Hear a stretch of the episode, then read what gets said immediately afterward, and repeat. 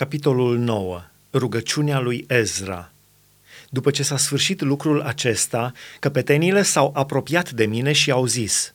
Poporul lui Israel, preoții și leviții nu s-au despărțit de popoarele acestor țări și au făcut urăciunile lor, ale cananiților, hetiților, fereziților, iebusiților, amoniților, moabiților, egiptenilor și amoriților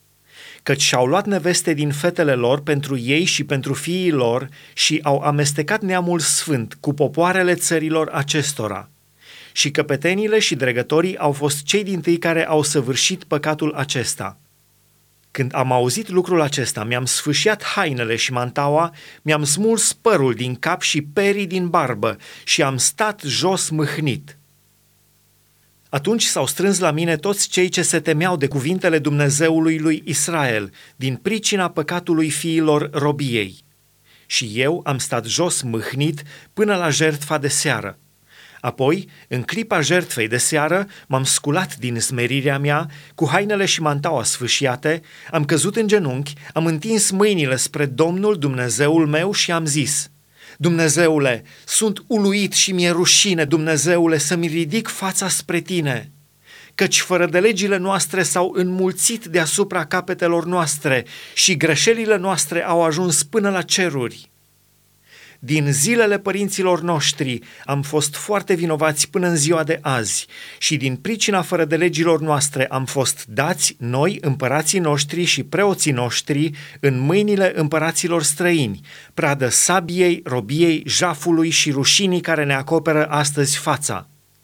Și totuși, Domnul Dumnezeul nostru s-a îndurat de noi, lăsându-ne câțiva oameni scăpați și dându-ne un adăpost în locul lui cel sfânt, ca să ne lumineze ochii și să ne dea puțină răsuflare în mijlocul robiei noastre. Căci suntem robi, dar Dumnezeu nu ne-a părăsit în robia noastră a îndreptat spre noi bunăvoința împăraților perșilor și ei ne-au dat o nouă putere de viață ca să putem zidi casa Dumnezeului nostru și să-i dregem dărâmăturile, făcându-ne astfel rost de un loc de adăpost în Iuda și la Ierusalim. Acum, ce să mai zicem noi după aceste lucruri, Dumnezeule?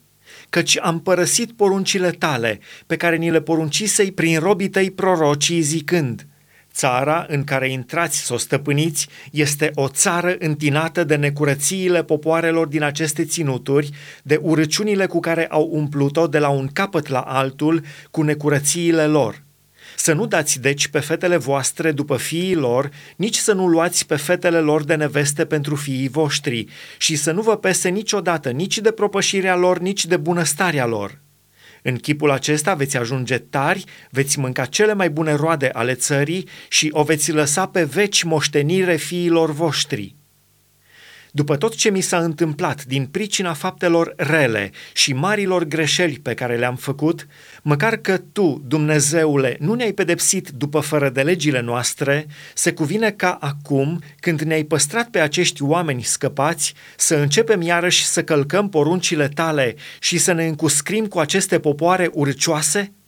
N-ar izbucni atunci iarăși mânia ta împotriva noastră, până acolo încât ne-ar nimici, fără să lase nici rămășiță, nici robi izbăviți? Doamne, Dumnezeul lui Israel, Tu ești drept, căci astăzi noi suntem o rămășiță de robi izbăviți. Iată-ne înaintea Ta ca niște vinovați și din această pricină nu putem sta înaintea Ta –